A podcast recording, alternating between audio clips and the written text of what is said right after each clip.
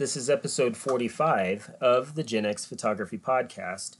And in this episode, uh, Julie, Suzanne, and I interview Jessica Kosmak from Toronto, Canada. But uh, before we get into the episode, I do want to make an apology about the audio quality, and uh, that is particularly on my end.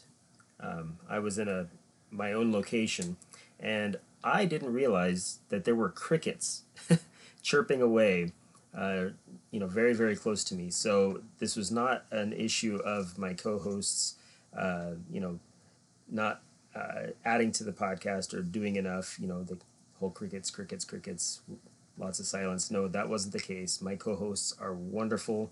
They help me out a lot. They do a great deal of work for the podcast. In fact, without them, uh, I think this podcast would suffer. So, anyways, I just want to apologize about the crickets, but I think you'll find this uh, interview with Jessica to be uh, well worth the listen. So, thank you again for listening, and now on with the show.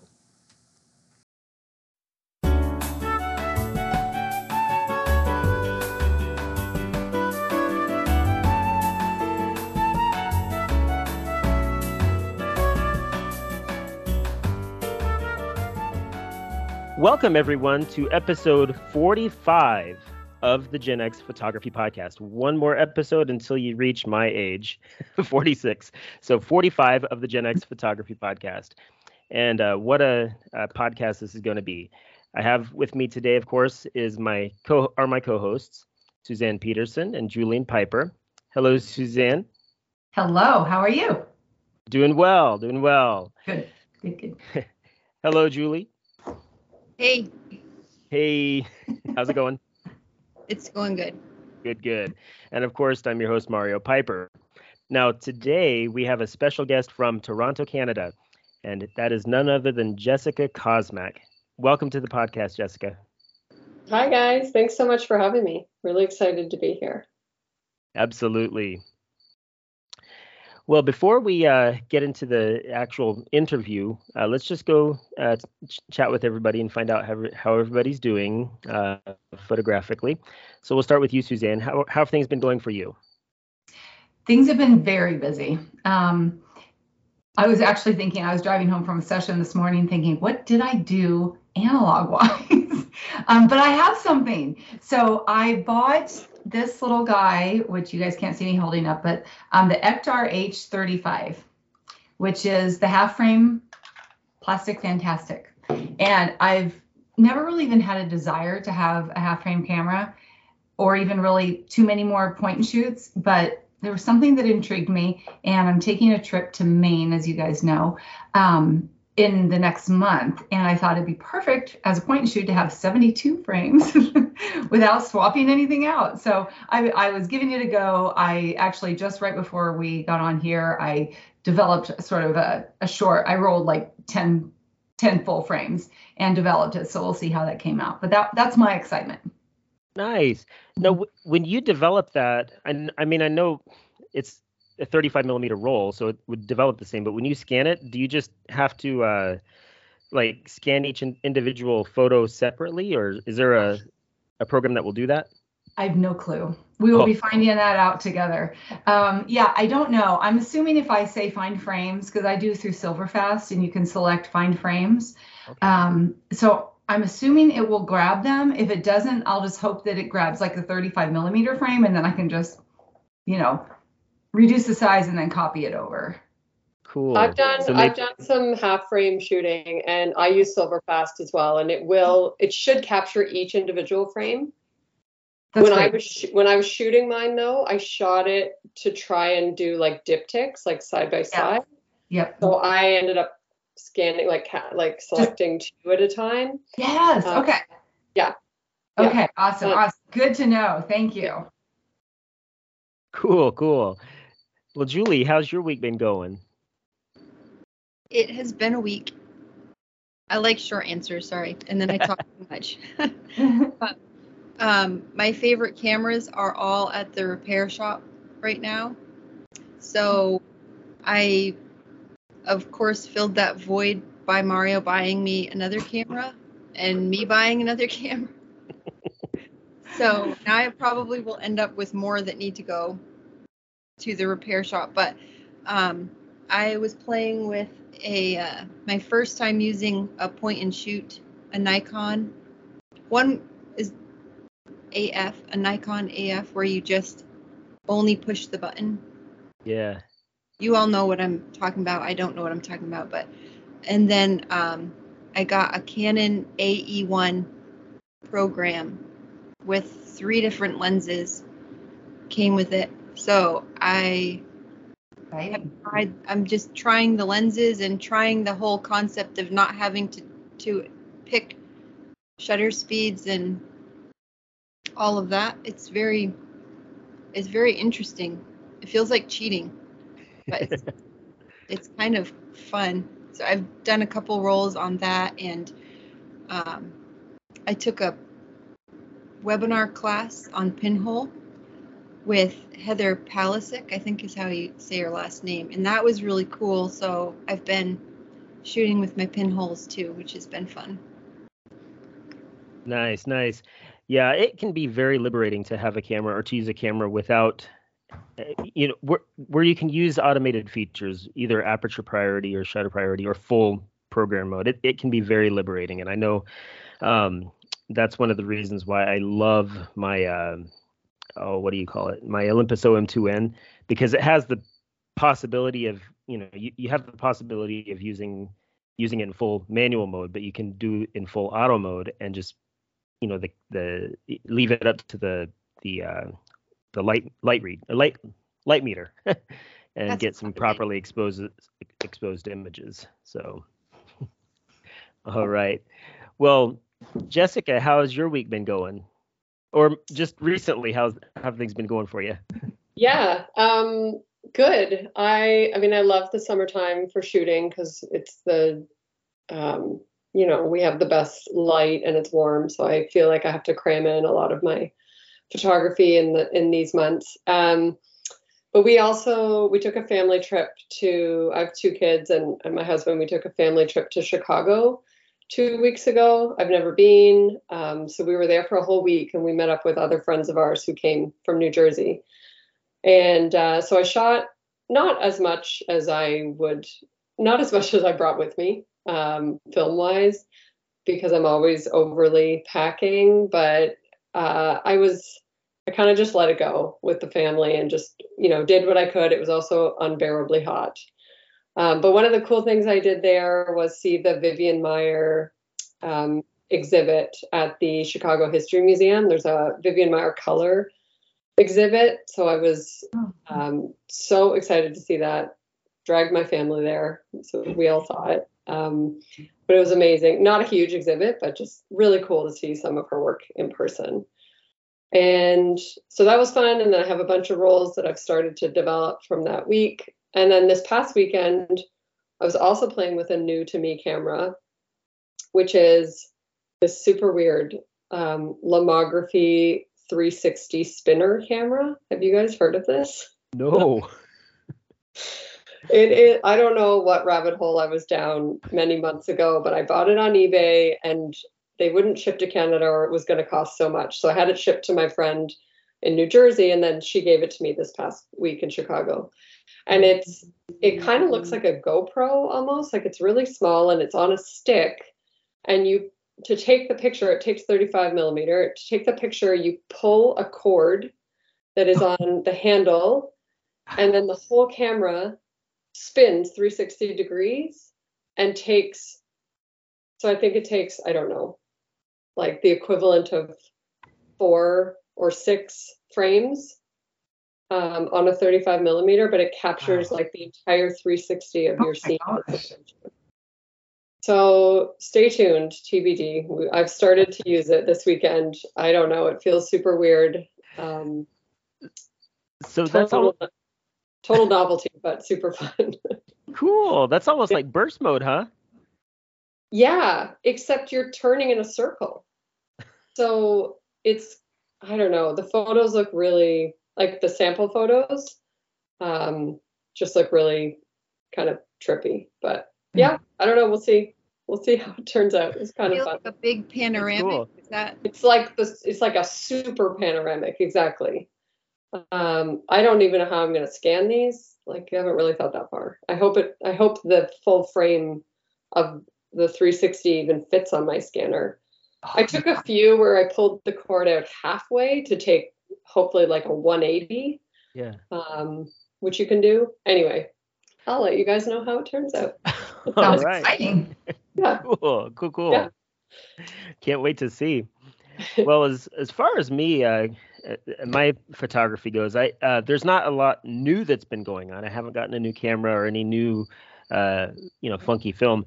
Um, but recently, uh, Julie and I have been going into cemeteries, and you know, we have a lot of old cemeteries here in Vermont that aren't in you know current use. In fact, we went to one just yesterday or the day before. I think it was the day before, where uh, this cemetery is up on a on a dirt road, uh, you know, hidden by trees.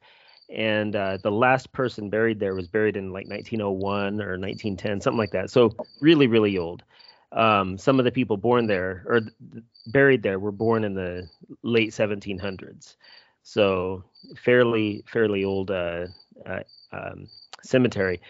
But, but it's for some reason it's kind of a there's a some sort of a catharsis to be able to go into to some place like that where you know there are people's lives that were you know that they were born lived and then died long before we even came onto the scene and to just try to think about what their lives might have been like and it's almost uh yeah like i said almost cathartic to to go there and to meditate about just the human condition and then to photograph it photograph it on film it's kind of a i don't know just kind of nice to do from time to time so a lot. It's interesting.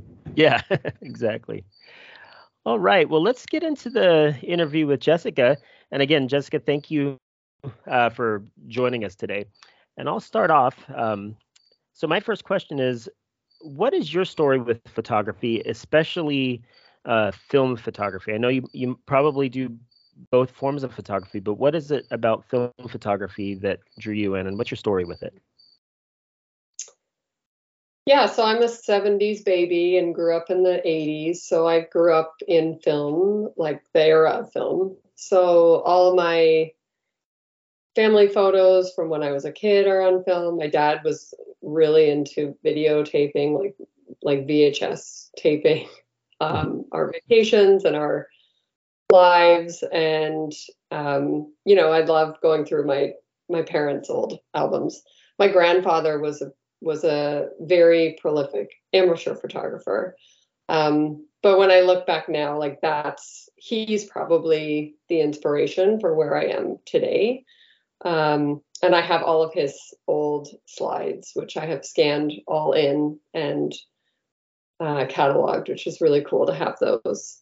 Um, but yeah, so I mean, I documented my like kid life growing up. I did have cameras, I remember growing up, but nothing, I wasn't into it for art's sake. I was just into it for capturing family trips and my friends as I got older and stuff like that. And um, when I went to university, I joined, they had a, which was the late 90s. So there was a university photography club, which I joined which I don't even remember that why I joined. I just I guess I wanted to see what it was all about, and I knew that they had darkroom access and that I could learn how to use and develop and print in the darkroom, which I had never done before. And around that same time, my grandfather gave me his old um, photo equipment. So he gave me his old Pentax Spotmatic and his lenses, and you know, just an old like cracking leather bag filled with other stuff and tripods and all that stuff. So I had all that equipment and then I had the dark room. And so then there was a period in university for, you know, a year or two where I I was interested in the film and the like the full picture of film, like developing my stuff. And I have some prints that I made at that time, which I'm so grateful for because I don't have very many of them.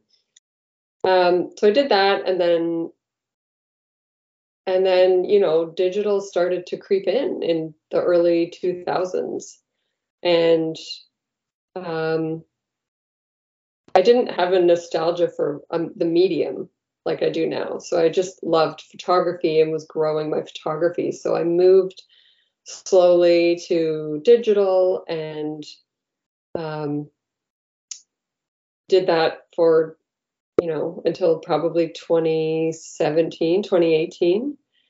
And, but loved it then, like, didn't think anything, wasn't missing film.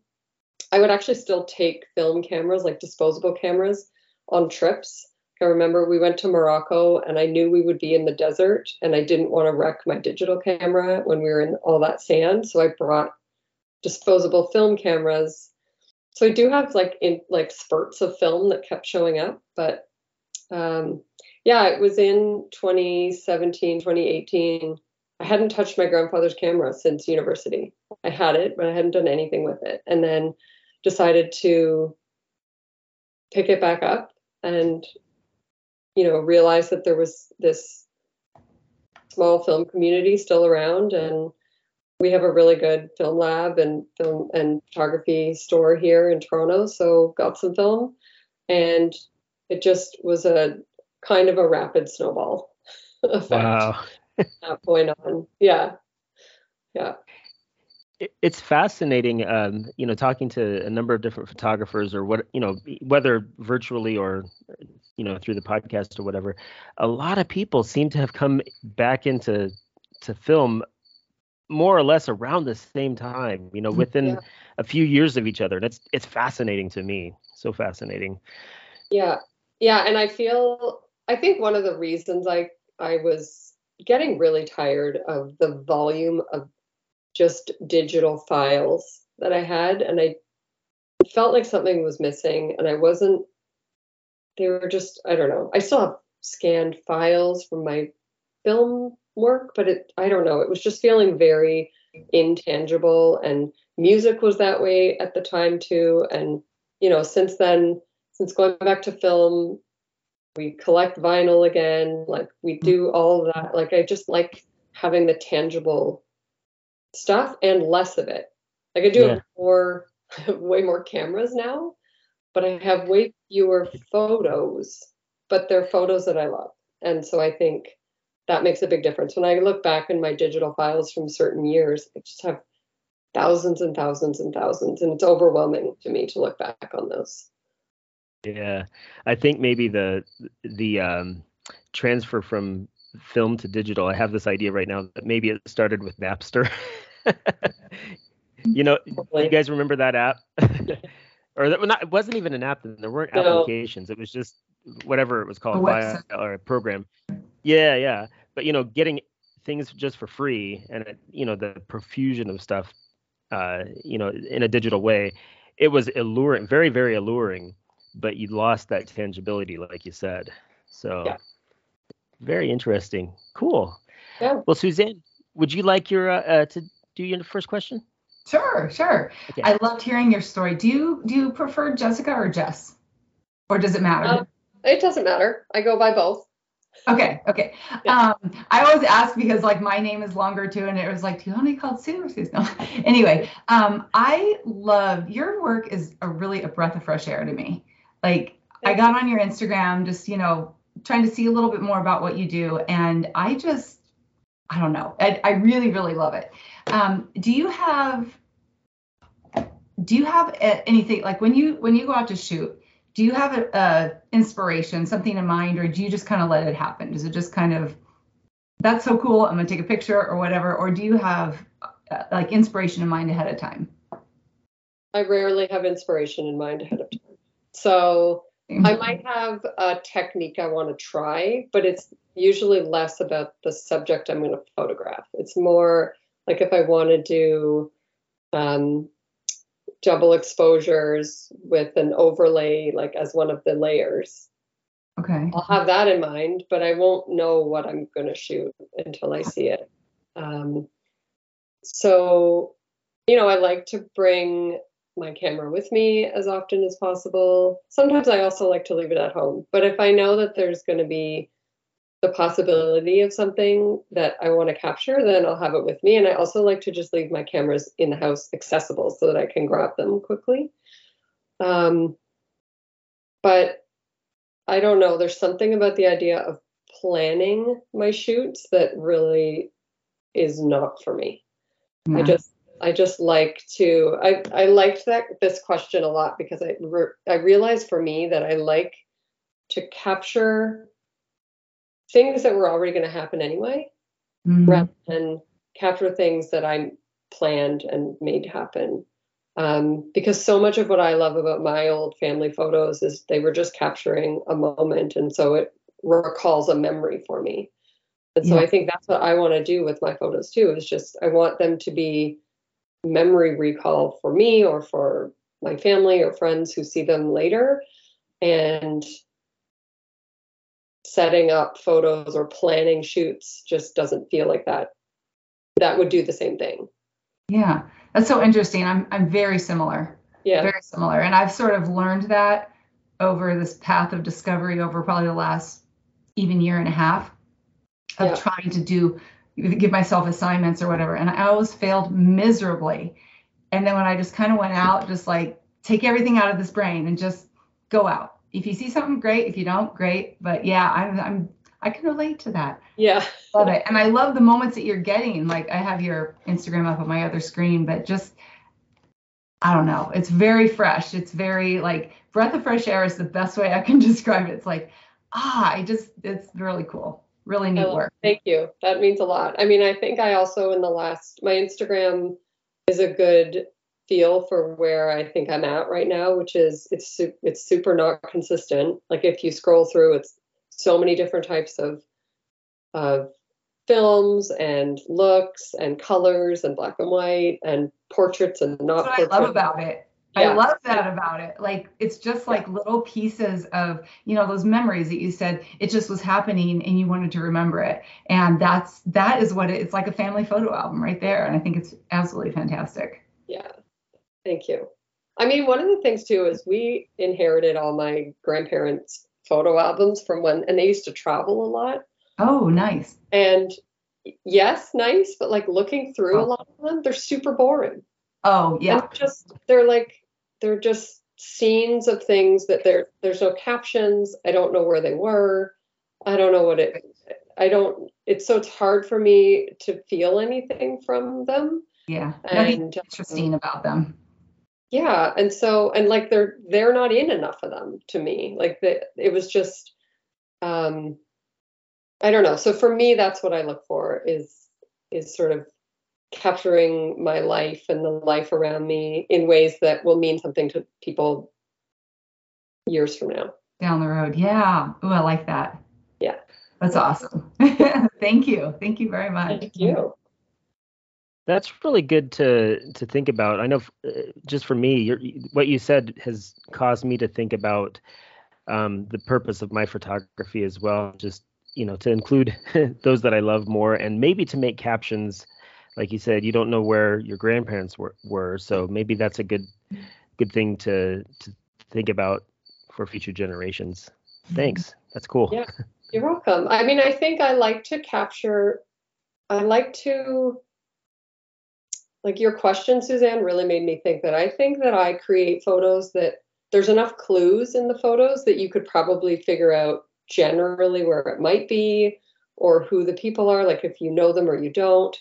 And um, I found some rolls of film and developed them and was able to piece together stories of people that I don't know because they captured their photos that way. Like there was enough in the scene that I knew I could figure out where it was. And by what they were wearing, I could figure out what the era was. And I really love that. Like I like to leave those kinds of clues, I think, in my photos. I like- Um, Yeah. yeah. That's very cool. I had I just developed a found film rule. It reminds me of that Yeah. because not everything turned out because it was shot on Kodachrome, and so I developed it in black and white. And some of I, maybe my developing wasn't great, or there was whatever went wrong. But there was a couple that I'm like that literally could have been my childhood because the TV was in a shot. All the there was like eight kids lined up in front of a TV and a Christmas tree. And I was just like, and then another one had a little girl with with a hood on, super tied tight under, and all you see is this. I'm like, my mom has a picture of me just like Yeah. that. So Yeah. I know what you mean about like being able to identify certain things to kind of create your own story. you know, but you're probably pretty accurate of, you know, in some of them. But yeah, that's pretty, that's funny. Yeah, I saw those pictures of yours. They were Oh, did you? Cool. So crazy. cool, cool. Well, Julie, what's your first question for uh, Jessica? Well, I'm gonna change it because of what you're all talking about. I, I also recently inherited two projectors and the the screens and several carousels of slides that were my grandmother and my grandfather, and then nobody knows who the other ones. Like, I guess she had somebody else's slides, maybe one of her siblings, but I, I looked through them with my daughter, and she's like, "Well, where is that?" And I'm like, "No idea. There, no people in my grandmother's slides. It was mostly like weddings or." family events so you can see i don't know everybody but you there's people and then these other ones it's just like big scenes i'm like so you went on a trip i don't know who you are i don't know what you were looking at like and now i have them in a stack and i'm like what do you do with that because they have no they have no purpose to anybody now there's no reference but something that i thought was really different about your pictures even from like the ones where I can see people in my grandparents' slides, is your pictures look like like you're watching a movie to me and you hit the pause button. It's almost like I was looking at some I think from a trip you went to Florida with your family. Yeah. And I'm like watching the photo waiting for something to happen. And I'm like, oh, the picture. Because the way that especially you have some like from behind your family and you can see them standing and then there's action out in front and um, that was very different i don't know that i've ever seen photos like that before and it was exciting. I was like i don't know who any of you are but that looks like i'm there. I had that feeling like like i was there. Um, but so my question is you have to have high skill with a camera to be able to to capture something that's you know as it's unfolding. So like anyone who sees my pictures there's none like that because i'm not fast enough with my cameras yet. So like from when you started taking pictures like how long did it take before you could do the settings get the focus quickly enough that your kids were still there? Or you know what you were watching is still happening? That's an interesting question. I think um, you know i i got my first good camera. It was a, a digital camera when my kids were little or just before they were born maybe my daughter was born and so i think i practiced a lot at home just you know at first they don't move at all and then they start to move slowly and then they start to move really quickly and but I think over the course of my photography, you know, journey or whatever you want to call it, I I wanted to put more layers into my pictures. And so I deliberately do like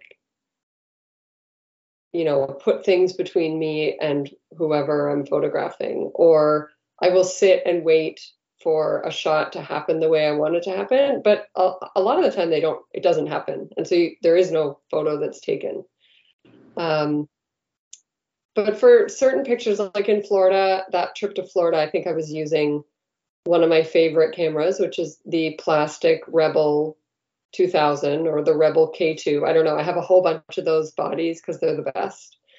And I have one lens. I have the 50 millimeter 1.4 for that lens, but it's autofocus. And so I can I can, you know, test it out, see if it's going to work, um, and just play with it in that moment. If you're talking about doing more like, I don't know, a manual focus, figure out the lighting, figure out the exposure, everything, that does take me time. And I'm trying to spend more time with my cameras that are harder. Um, especially like my Yashica mat, like those cameras where it's, you know, upside down or not upside down, but like backwards when you're looking through it. And I'm trying to spend more time with those because uh, more just to push myself. but I I love when I'm capturing my family. I also try not to beat myself up over using the the camera that's going to get the shots I want. Um, and also taking a camera to the beach where there's lots of sand. I'd rather take a plastic camera body that I can easily find a replacement for if it stops working. that that makes me feel better that you're using an one that helps you. Yeah. Because, well, like I was saying at the beginning, I just started playing with cameras that did that, that do that rather. Like the Nikon one, it's you know you push it halfway down, and it focuses for you. So my daughter and I've been playing with it, and a lot of hers like you do have to look at the bottom in it to see if it's focusing up close or far away. So she tried to take pictures of flowers really up close and there you can't even see them there because it focused behind them. So right. even with those, you do have to learn like what they can and can't do. But I think I I didn't start with the camera like that because Mario doesn't use that kind of camera very often. So I'm always looking like he's walking around snapping pictures with fully manual cameras and then I'm like over here the dummy like no I can't take your picture you're moving you know so I am I am trying to learn I'm trying to go more into cameras that help me cuz I would really like to put people or like my dog into my pictures to have more relevant memories. Yeah, I'm all about using the camera that's right for the moment and when we went to Chicago a couple of weeks ago, I took the only um, the only well, I took my Yashica mat, which stayed in my bag the whole time. Didn't shoot it once. I was kind of bummed, but also realized after the first two days that it was not that kind of trip, and that it was going to take me too long, and I would get frustrated, and my family would get frustrated with me. So I just left it in the hotel. We never, I never used it, and I used most of the time instant cameras or my um, Fuji GA645, which is a fully automatic medium format camera. Fully automatic. Can you can't I mean I think there are settings you can adjust. I never do. I leave it on full auto and I've never taken a bad picture with that camera because it makes it so easy. And I know I'll be really happy when I develop those rolls. So for that trip, it was the right it was the right camera. That's a really good tip. All right. Well, my next question is about expired film. I love expired film. Really, really, really love it. So I want to find out why do you shoot expired film? And for any of our listeners who might not know how to do it, how do you shoot expired film? I also love, love, love expired film. Um, my my first like dance with expired film was I used to work um, in a marketing department that had a full-time photographer on staff. And he shot film for you know he'd worked there for 20 years so he shot film for a bunch of his bunch of that time had had since switched to digital. And um, i saw his he had a little film like a little fridge in his office and i said oh what's in there? And he showed me had all his old film in there and he said do you want it? I don't want it. Uh, i don't use it anymore but i wasn't shooting film so i took a bunch of it and just kept it at home for years literally years. Um, and then when i started shooting film i was like hey i have all this old film. But to me it was just like the film i had so it was the first film i was going to start using. Um, but anyway i just shot some of those rolls, loved it, and then have since I don't know, just tried to get as much as I can. It's so much harder now. But when mm-hmm. I first got back into film, it was not as hard.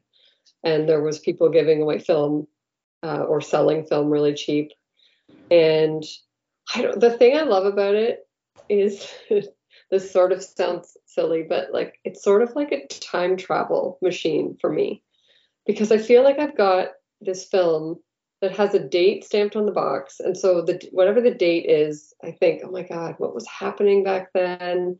I just got some expired film that expired the month and year that my sister was born. Oh wow. And I think I'm like, that's so cool. So now I want to do like a portrait project or something with her using that film because I just think that film has been around since, or that was around before, but that film's expiry date was the month she was born. Like that's so cool. Wow. Um, so I just I love it for that. It sort of takes me back to like thinking where you know what was happening when that film was around. Yeah. And yeah, expired film just has super cool look. I don't always have good results. Like film that has not been well stored, especially Kodak color film, is really wonky sometimes.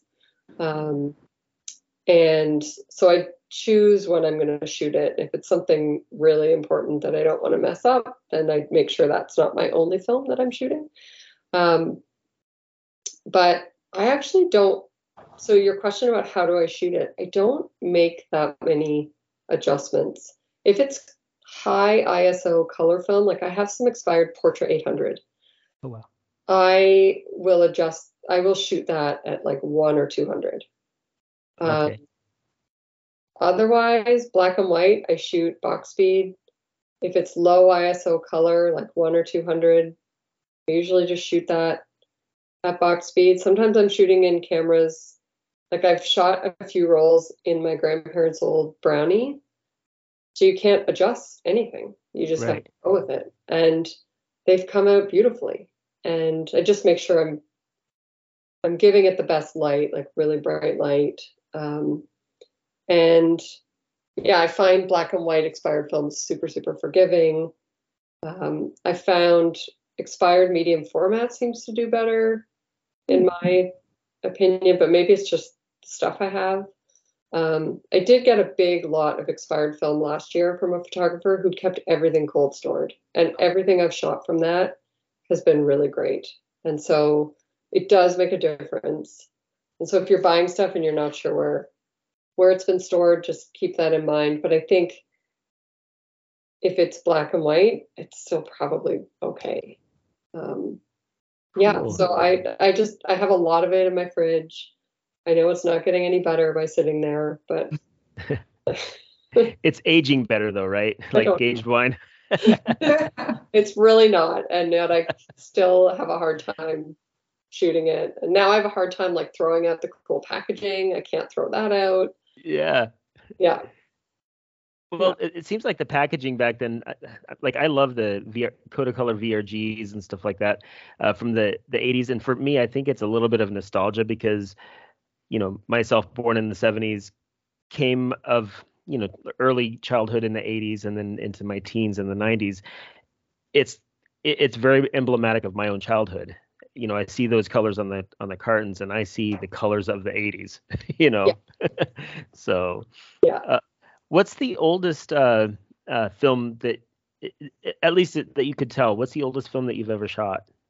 Um, the oldest film I've ever shot, and I know its origin story, which is really cool, is a roll of I think it was 1968 um, Tri-X, and um, my like an old boss of mine was a photographer. Um, at, he used to be a writer and photographer for a community newspaper here in Ontario, and he remembers when they were. Um, so this was would have been in the mid to late '60s, and he they would they would um, bulk roll their own um, black and white films in the whatever in their newsroom before they went out to shoot. And he still had some of these rolls and and labeled them because that's that's exactly who he was. He would label everything. He would always he remembered everything. So he gave them to me. They hadn't been cold stored but they'd been stored probably in you know in the dark in the basement or something. Um so yeah i shot one of them and it came out. It was grainy but it came out and it was so cool. And he had given me also his one of his camera bodies from those reporter days. And so I shot that roll of film on the camera body that he'd given me, which he used to use at the same time. So that was really cool. So that's the power of film that, you know, 1968, not cold stored, hand, you know, bulk rolled back then still works. Cool. That's awesome. you know, it's kind of funny um, with expired film versus fresh film. Like, there's a certain expectation that fresh film is going to have a certain look. Um, you know, depending on the, the the stock, and then with expired film, it's almost the reverse is true. There's a certain expectation that it's gonna have a funky look, and uh, that's I think for me one of the reasons I love expired film is it is so variable how it turns out de- like you said depending on how it's stored. And I like how you said that there's a it's almost like a time capsule because not only did that film come from a certain vintage which you can kind of see where you were at in, the, in your life but when you shoot that film the the pictures themselves have an almost vintage look even if it's a you know something very modern like you know shooting a picture of an ipad or something like that. It looks vintage because of just the character of the the emulsion over time you know? Oh, yeah yeah cool cool thank you so much well suzanne what's your next question um, I was going to circle back to something we talked about after my first question. So you mentioned how your Instagram is like all the different cameras and black and white color and everything, which I actually noticed and really liked. And as I was going through, so one thing I really want to compliment you on is as I was looking through your Instagram, yours is the one that I literally wanted to stop at every picture. It oh. wasn't like, oh, let me see what she's got. No, it was, I wanted to stop and look and be like, I really took in each photograph. So I think you're definitely succeeding in what you wanted to do with your photography. Um, but I did notice that like I I usually do just like it, especially if I like a photo, I'm like, oh, what film? Oh, that's that, that's that. And I was noticing you did shoot with a lot of different films, different styles of cameras. And I'm wondering if you have a favorite or if you just like just trying all the different things out. I like having I like trying them out, but I I don't try them out all the time. So I kind of what I notice with myself is I go through waves of I'll have like three or four favorite cameras okay. and and then just want to shoot those all the time and I'm trying not to beat myself up to just let the other ones sit for a while because I know they'll have their time and I'll want to put the ones I'm using right now, you know, give them a break and and go on to something else. Um so I will say like the ones that I always shoot that never get a break are my Instax. I love my Instax Neo 90. It's my favorite camera. People give Instax a bad rap, but I am here to prove that you can do amazing things with Instax. You definitely can. I love it. I love it so much. And I actually shot quite a bit of Polaroid on our trip to Chicago, and that is also super fun, but it's so much more expensive and so much more unreliable. And so I don't want to experiment as much. I don't, I, and I will experiment with Instax all the time. And so I love that. Yeah. Um, and then the other one is my Rebel, which I mentioned, like the okay. just the cheap Canon Rebel cameras. I have three different bodies just in case something happens to one of them. Um, so I love those. Right now, I would say I'm fully into medium format. Like I'm not really wanting to do 35. I don't know why. I think it's again, it's like the volume of photos I don't want to deal with or something. I like the small amount that you get from you know 15 or 12 shots. Um, so one of my favorites right now, I'm holding it up, which of course listeners can't see, but it's this Fuji GS 645. Okay. Um, I have this and the GA and I like them because they are in portrait orientation. So you have to turn it sideways to get landscape, whereas normally like my half frame. exactly. So it's like a half frame, but um, okay. Yeah. So it it's like you have to really remember that, and I find I shoot differently, and I frame things differently, and I thought maybe I would end up turning the camera sideways because I'm I often shoot landscape, but I don't. I keep it in portrait almost the whole time. And so you get very different images from that. Um, are those mechanical cameras or they uh, like have more automated features? So the GA is fully auto. The GS, okay. which I just showed you, is yes. um, so it has a light meter in okay. it. but Okay. otherwise it's fully manual. Okay. Yeah. Yeah. Um, so I'm loving that, and then I'm loving my Polaroid Land. So the with the old peel apart film. Yes. You Um, still have some. Good for you. yeah. So I only got I, mean, I only got some in the last year, and it, I'm quite certain it will be the only supply I ever have. Oh, Um, it's just so much money. I'm so sad I know. I love it so much, but it's okay. I'm trying to just embrace the amount I have and Yes. not be afraid to shoot it. And yeah, so I, I'm loving that. And I'm also realize like I'm not going to shoot it probably much in the winter. So Yeah. trying to enjoy the summer warm months now. Right. Um, and then, yeah, the other one that I'm loving is my grandparents' old brownie. Oh yeah. So yeah, it's first of all got a massive negative, like it's six by nine. I don't Oh. have any six by nine cameras. I didn't know that. That's like the cheap, the cheap uh, six by nine camera is your the old brownie. Brownie. Um, so I just have to. It takes 620 film though, so I have to oh. okay. plan a little bit for that. Um, I have shot two rolls. I think I have one more, and I know I can buy some. Um, but that's been really fun and super freeing. Can't there's no settings at all.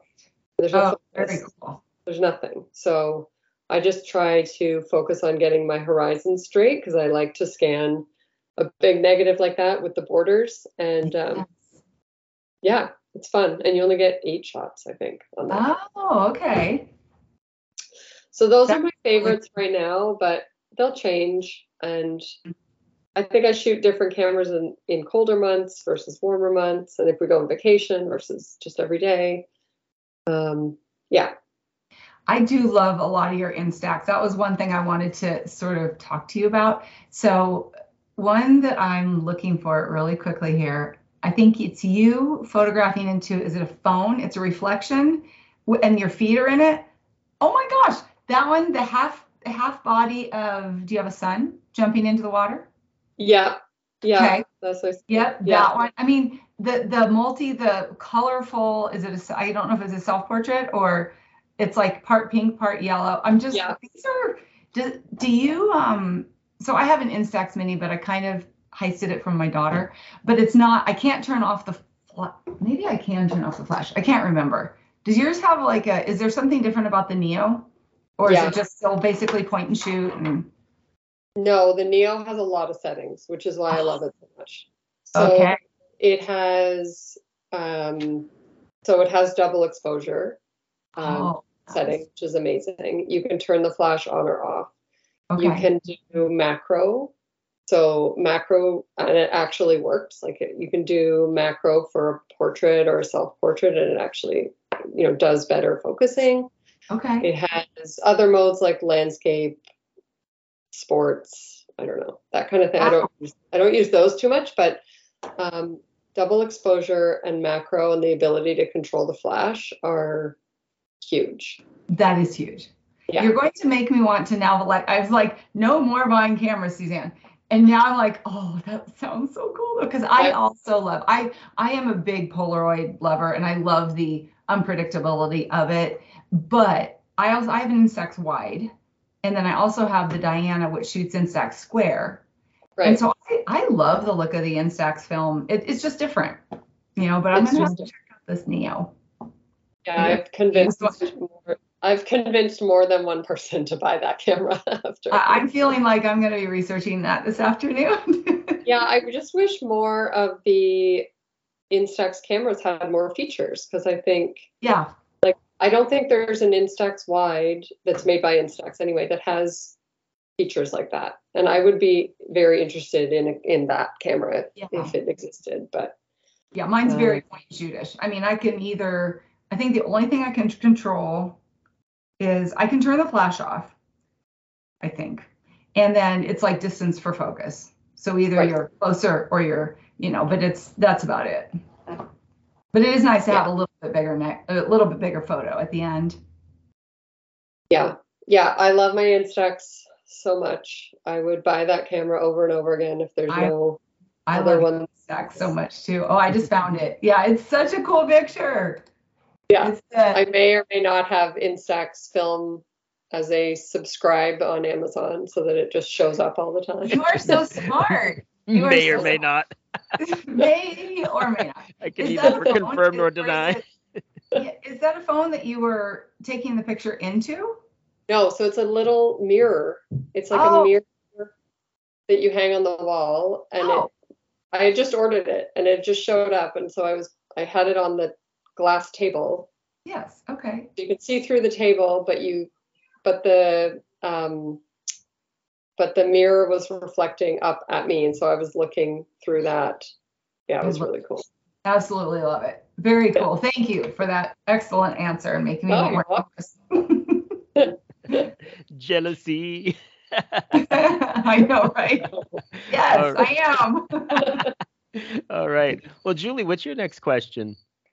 Well, I was going to ask you about how you were doing double exposures and things on on an Instax, but you just answered that. Mm-hmm. My my daughter has an Instax Mini and she loves it, but it does. I see pictures and like, how did you do that? Because hers has no options. So I just wrote down Instax Neo to check that out. But so I'll just skip to a different question. Okay. I wanted to ask you about your professional work. Now, I don't know if photography is is your primary, you know, income generating work, but i you know, I went on your website where you have different types of portrait sessions that you can book. Um, you know, Suzanne also does similar work.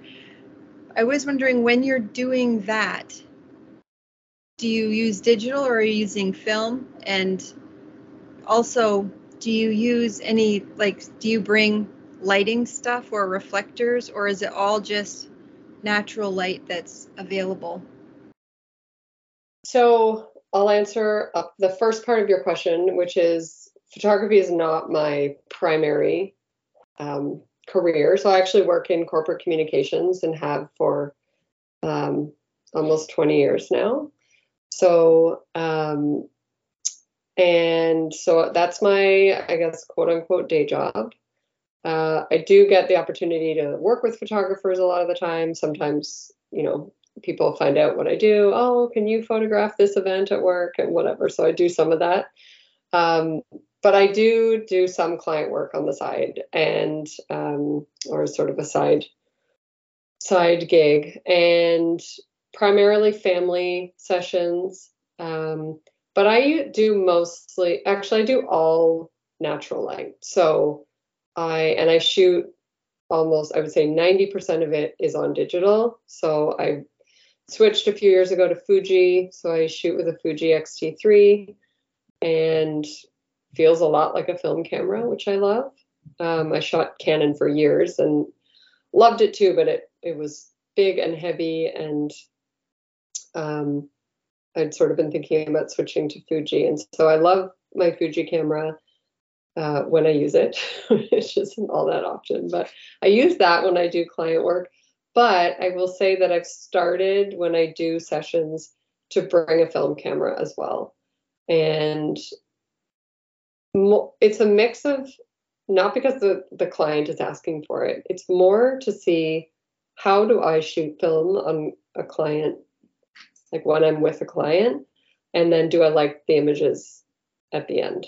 And for if i'm out with the family just sort of you know we're walking around and shooting that kind of vibe like we're at a park or we're at, around their house I don't love it as much. Where I do, where I have loved it a lot, is I've done some newborn sessions, like very newborn, like the baby was born within the last six hours sessions. Like, and I go to the hospital and I've shot film there and I love it so much. Just the, I've shot black and white. Um, just the way the light in hospital rooms, which is actually terrible, but the way it is on black and white with there's often like a big window and that's the only source of natural light. And then there's other weird ambient light on.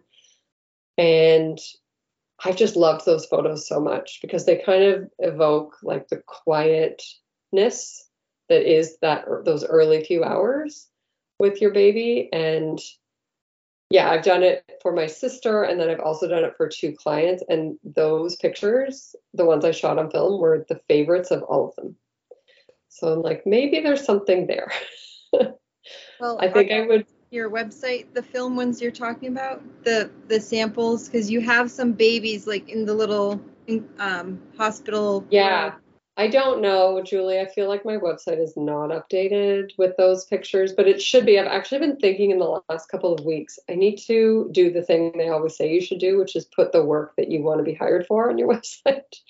And because I love those sessions too, like that kind of photography is what really makes me happy. And uh, it's, I think it's because I get to just sort of drift into the background. They're very, the new parents are very preoccupied, as you can imagine. And, and I'm not there for very long. And everyone is, I don't know, it's just a very, in my experience so far, it's been very like peaceful and, um, yeah, beautiful scenes to photograph. So I think I would, if I had to pick doing sessions moving forward, it would be those kinds of sessions. Um, I really gravitate to them. So. Well, I love those pic those baby pictures. I looked at them for a long time. I was like, I wish I had baby pictures like that from when my baby when my daughter was born. Like they're if you look up I'm assuming this is not just my experience, but if you look up like newborn pictures, often what you see are like these very beautiful sleeping babies wrapped in cocoons and stuff and like posed on top of beautiful parents or beautiful sets. And I'm just like that is not real. And I always I always still say my daughter was born like a stick baby with colic and she screamed for a year.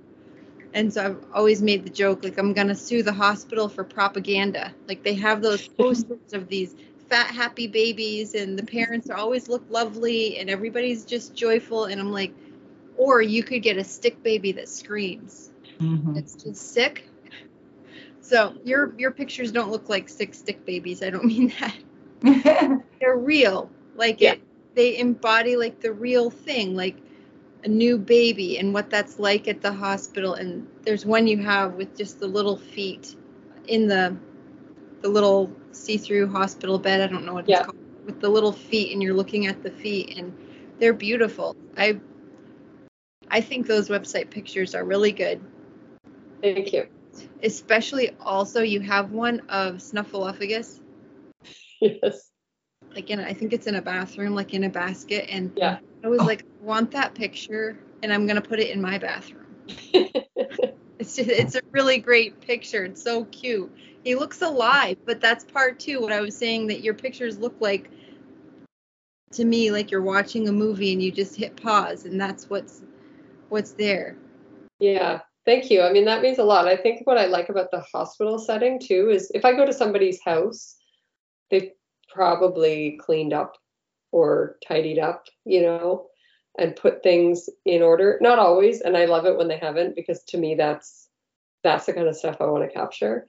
Um, and at the hospital, you can't tidy up. There's, there's just stuff everywhere. And there's, you know, wires everywhere or weird lights dangling down or, um, you know, the overnight bag that you've brought that's like half open on the, the chair.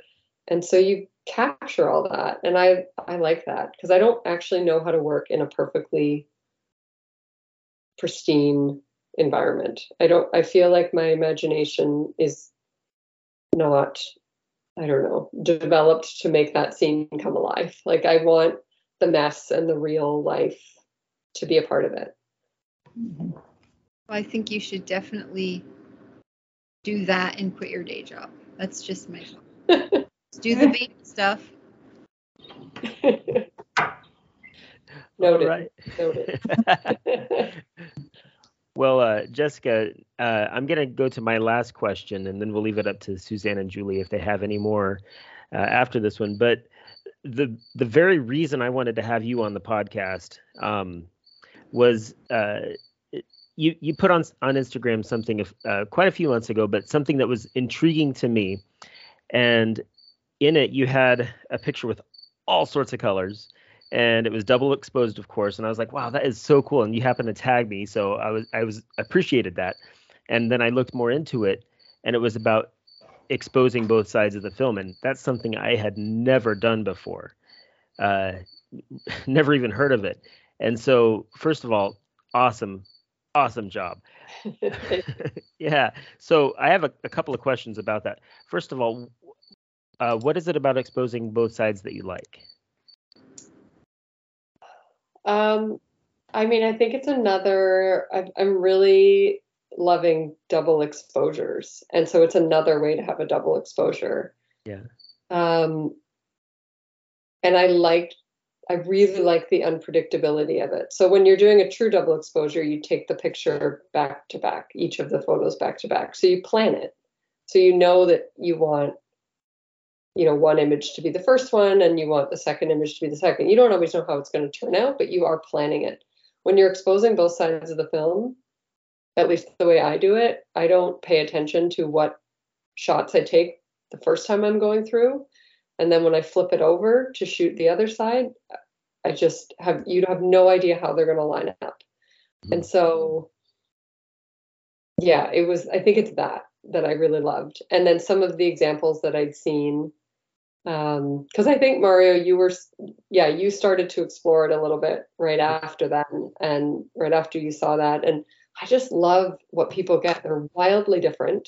Mm-hmm. Um, the colors people get are wildly different and yeah, I just wanted to try it. And so I haven't done too many of them.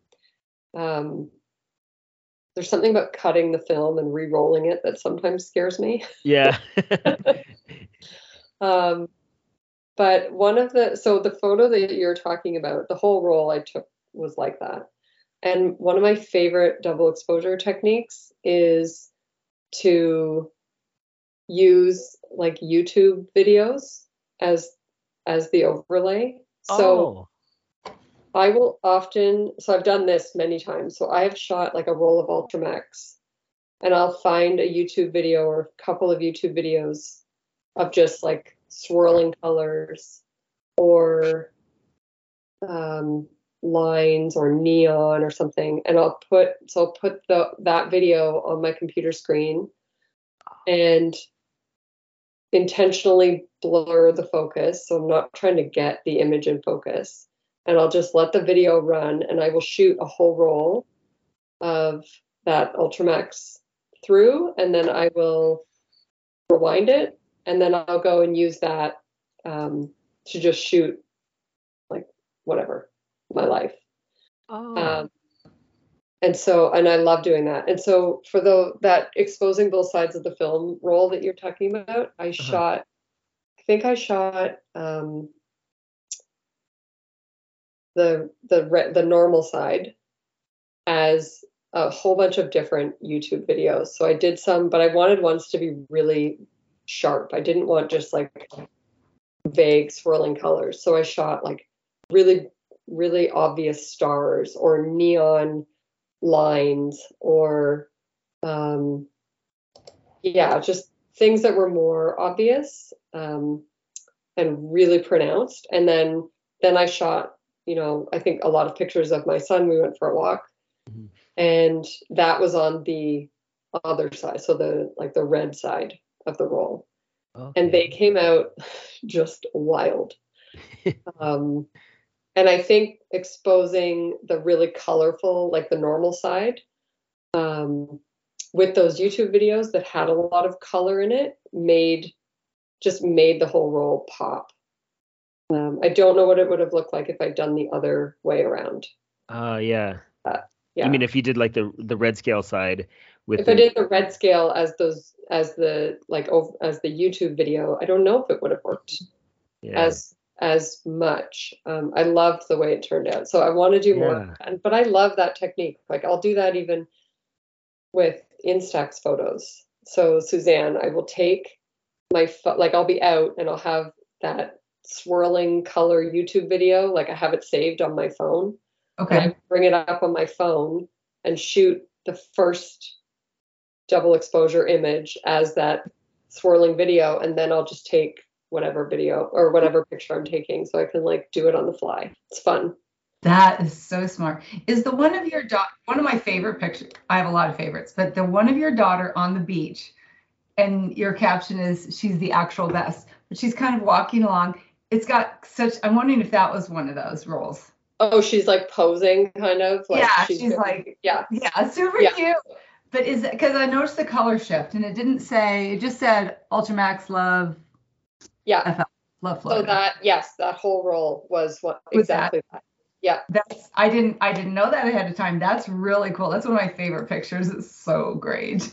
yeah. So that's I love that technique and it's um I don't know, it's just a fun twist on double yes. exposure, exposing both sides. And it doesn't sometimes I think when you're trying to do a double exposure of two images, you can really get it wrong. and the images don't line up. And I find it's I don't know, the the user error doing it the way that I like to do it is less because it's more just you're adding like shapes or colors okay. as the, as the other image as opposed to a full second image. Um, yeah. You sorry, I'm not trying to take over Mario's question here, That's but okay. um, oh wow, I just lost it. Oh no. So if you go back and you re-roll, respool it for the red scale side, which you're going to shoot your actual image that you want. Yeah. Do you change your exposure from or change your setting? Like if it's a 400 speed film, do you change it to? How do you compensate for that? I think I did, but I don't remember. Do you remember Mario? I think you're supposed to compensate. Well, I don't know if uh, there's a supposed to in film, but yeah, I know. True. I think you are like a stop or two. Yeah. Okay. Yeah. So overexpose yeah. or underexpose? No, overexpose. Over because it's. Is that right? I think yeah. So. T- typically, that's what they do. Is yeah. over overexposing by one or two stops okay. um, when you're shooting the red red scale part. But okay, yeah. but you don't. I mean, obviously, you don't have to. No, I was just curious because I love your. I love how you got it. So I was like, oh, I want to try that. Yeah. Yeah. Um, but the one that you're referencing with my daughter, that's just a that's just a straight. That's not exposing both sides. That's only exposing the one side. Okay. But I exposed it two times. So like I shot the whole roll Okay. And then, and then I rewound it back mm-hmm. into the canister and shot it again. Got it. So, you, but your first time through was like the YouTube swirly twirly yeah. color thing, and then you shot. Okay, got it. So you could yeah. do that too. I didn't even think. Duh. Yeah. Okay. Yeah. Awesome. Cool. Well, you know, the, the first image that I saw, um, I, let's see, when was it? I can't remember. Uh, when it was April 10th on your Instagram feed. Um, it was it was just so captivating because it, you can clearly see. I think it's your daughter hanging from a a branch of a tree. You know, she's ha- holding on or something like that. But then there's also, like you said, these neon lights, and then also um, what look like the uh, oh, what do they call those? The the lights that appear above swamps. They're you know old folklore talks about them. The uh, oh, I can't remember the name, but it's people have seen these you know misty sort of lights that appear above swamps in the woods or whatever um, I wish I could remember, but it looks a lot like that, and it just it, I don't know, it just looked like a, a, a, kind of a picture that I I couldn't even imagine imagine how you got it. So now you've kind of unveiled it, and that's that's awesome. That's awesome. And Thank you, you don't know how they're going to line up, which I no. think is I loved because when that roll came out, there's you can really clearly see some of the images. You know the the the YouTube video side is like half is one, half one frame and half of another frame lined up mm. together. So, um, but it works. It just exactly. Yeah, it's cool. Yeah, I did. Uh, after you uh, uh, had that on your Instagram feed, I I tried it with two different rolls. One with Lomo 400 CN, I think, and one with Portra. And uh, the one with the Lomo was it was an interesting to, interesting the way it turned out. I shot a picture of our uh, horse shed just to, to shoot a, a, picture of it, I guess. And I, I, was I think I was trying to finish up the roll. But on the other side of it, I had a picture of my daughter, and for some reason, exposing both sides turned my daughter's skin very deep blue. which was a weird thing, but I loved it. I absolutely loved it. And then the second one, um, I, think I I took a picture of a. It was like monkey bars at a playground, and I just kind of took a picture of them lined up. It was kind of a sequence of of shapes, and I liked it. And then the next on the other side happened to be a picture of of Julie with a sword behind her back or holding a sword or something like that. And it just so happened to look like the sword was going through the monkey bars. And it was just the coolest thing. so now as far as uh, exposing both sides, do you have do you have a particular method of like how like I'm, I'm thinking more in terms of of lining up the images, or does is that a, a, a concern to you at all? So I know people who will like make markings on their film before yeah. cutting, and so that they will work harder than I do to line them up. Um, so I haven't explored that. I think because I've been really happy with how my first experiments with it have turned out, and I don't really mind that they're not lining up exactly correctly. But yeah. I know that um, my friend Amy will does this method a lot, and she will, you know, when she's finished the roll, she makes a mark where it's supposed to be re-rolled onto like onto the camera. I don't know. Yeah. She's like making note of that stuff, and then okay. hers do line up. It's in um, hers I think was in a manual camera, whereas I did these in my Canon Rebel once again. Oh, nice. Um, and so th- that's just like auto auto winding it in. So there's i don't know if there's anything i could even do with a with an auto wind camera like that. I think if i okay. wanted to line it up i'd probably have to use an all uh, mechanical camera. Okay. Yeah. Cool. Cool cool. Well it's it's really interesting to see the frame lines because you do get like a full image and then overlaying uh, two images, not really overlaying, but side by side. Yeah. Almost like a diptych within a full picture, you know? Yeah, that's true. Yeah. it's a it's a fa- fascinating process. What if you, with your 360 camera, if you do a roll pulling them so you have those super long ones and then red scale it? Yes. And then oh. through, then you would have no frame. You'd only have a couple frame lines on the one side right? My head is exploding. Picture, and then you can just snap away, and only a couple will have frame lines that will conflict. Yeah, I could totally do that. It's the and it's yeah, the whole roll of film only takes like six shots or something. So. oh man. Yeah. yeah. Oh my gosh, I'm totally gonna try that. That's cool. Yeah. Awesome. Well, thank you for that. Uh, that I learned a lot, and it's again a real fascinating process. And for me, you're the instigator, so thank you. you're welcome, Mario. all right. Well, Suzanne, what's your next question? I think I actually got all mine answered. Okay. Although I could probably sit here and chit chat all day. I'm not gonna lie, this is very fun. nice. Julie, do you have any more questions? I was wondering, do your kids take pictures too? Do they have Instax or other cameras that they like to mess with because they see you doing it all the time? They come and go. So they come in and out of it. Um, my daughter has, uh, she has an Instax. She has a digital point and shoot. She recently asked for one of my film cameras to use and then blew through an entire roll in less than 10 minutes. And I was like, okay, we're going to have to talk about how this works. Um, and, but that's okay because her photos were very reminiscent of the photos I took when I was 12 and 13. So, nice. um, so they come and go. Um, and I just leave it at that. I don't push it. Um, and I think where it's sometimes fun is like if we go on vacation and and there's a pool, I'll bring an underwater camera, film camera, and so they'll they'll play with it there. Um, and I don't know, I you know they're always my subjects, so they're all, always involved, or I'm always asking them to sometimes take photos that I'm in. So they do get involved that way. That's cool. Yeah. My daughter Yeah. comes and goes too, and Yeah. she often will carry a camera when we go for a walk, and she'll never use it. And so one time we were hiking, and she insisted that Mario load her camera.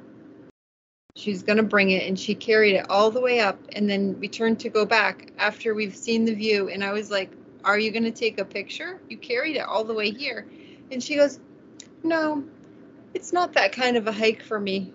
I was like, what does that mean? Like, and she said, you know, mom, how some pictures are just meant to be taken with your brain camera? And I was like, okay. Just this kind of a hike, it's just more of a brain eye camera kind of a thing. There's nothing here that I want to take with a camera camera. And she heads back down. I was like, okay. It's not that Maybe kind she of hike. maybe she's wiser than all of us. right? Maybe. It just cracked me up. Like she was so clear, and she looked at me like, "You know this." I didn't know that, but now that. thank you for letting me know that. Brain camera. Really Yeah. Get that one out more often. That's Yeah, all. that's true. Well, uh, Jessica, thank you so much for being on the podcast. It's been illuminating and uh, very enjoyable. Thank you so much. I really am a fan of all of your work, and this has really been super fun chat. So I'm sorry that I've put more camera ideas in your minds. I'm not sorry. I'm not sorry. Isn't that what it's all about? You know, Yeah. Yes. yes. I have a Wait to see your spinner pictures though. yeah. Yeah. Oh, don't worry. I'll be sharing those. Um, do you? One quick question. I, I was gonna ask it earlier on. Do you still have that Pentax that you? I, the, the I sure peg? do. Nice. Sure do. And actually, it had a bit of a shutter problem last year, so I got it fixed because I, I always want to be able to use it. And Yeah. um, yeah, it's great. He kept good. My grandfather kept good care of his of his stuff, so it is Nice. yeah, still on my shelf. Nice. I love Spotmatics. All right. Well, before we end the podcast, I want to get everybody's socials. So we'll start with you, Jessica. Where uh, where can people find your work? Sure. The best two places are probably Instagram. I'm at Jess Cause Photo, or my website, which is jessicacosmacphotography.com. Sounds great. And uh, Suzanne, where can people find your work? Best place is Instagram, and I'm b.roll.backup, and everything else is linked through a little bio site. Awesome. Julie, how about you? I'm on Instagram, JP Shoebox Walk, or on Flickr with my name, Julianne Piper. Sounds great. And you can find me on Instagram at Mario Piper, all one word, or on Flickr, one of my favorite places, Mario Space Piper. So thank you again, Jessica. Thank you, uh, Suzanne. And for all the listeners out there, thank you so, so much for listening to this podcast. And as always, keep those analog vibes alive.